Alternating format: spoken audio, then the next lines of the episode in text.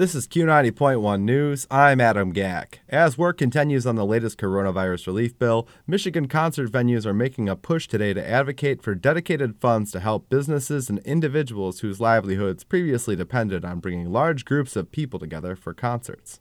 The National Independent Venue Association, or NIVA, formed in response to the coronavirus pandemic.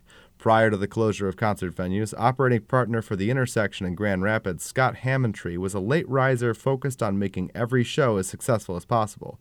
Now, Hammontree is a NIVA, Michigan precinct captain who's been spending his time talking to senators and representatives about the Restart and Save Our Stages Acts. Hammontree told me about his first digital meeting with the NIVA national organizers really, you know, sitting there seeing these faces that were representing such historic clubs as like the 930 Club and the Orange Peel and the Troubadour and just amazing venues all all over the country and to hear the passion in these people's voices on what they were trying to do and what they what we didn't know and what are we what are we going to do um, and how how can we do something about it? I, I just threw my hat in the chat. I said hey whatever we need in michigan i'll i'll do whatever. I don't i'll i'll uh, count me in. You know, uh, sign me up.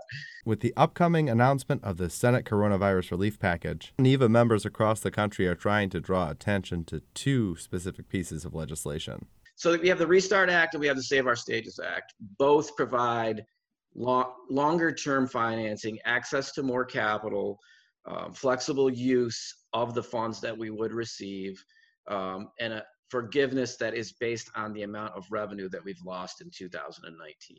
Although they are focused on particular advocacy now, Hammontree says he expects the relationships that have evolved through the pandemic will impact life once venues can once again host big shows. I have a lot of hope for once we get through this, being able to, as a group, not talk about legislation and saving our businesses, talk about, hey, how can we how can we run our venues safer? How can we get better health insurance for our employees together? How can we buy things that we need for our business every day as a group that will enable us to provide other things for our customers. How can we run our you know how, how can we be prepared to open in this kind of climate you know once we get there? So i think you're going to see a lot more community among venues. Regardless of the specific details released from the senate today hammontree says the michigan NIVA members aren't going to stop advocating for the support they need well, I think concert promoters are a special breed. I think those of us that work in venues are a special breed. I think we're used to slapping duct tape on a table and saying, "Hey, we'll get through the show." I mean, the, this line's overflowing. What are we going to do about that? Hey, let's just move this around over to here. Um,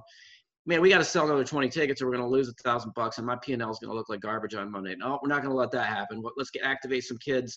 Let's get people in the street. Let's make sure we get the word out about the show and we get out of it. That's just what we do. I mean, I think at our at our base is we're, we're, we're hustlers. We're going to get out there and do whatever it takes. We got to pass out a flyer. Great. If I got to go clean a urinal, that's great.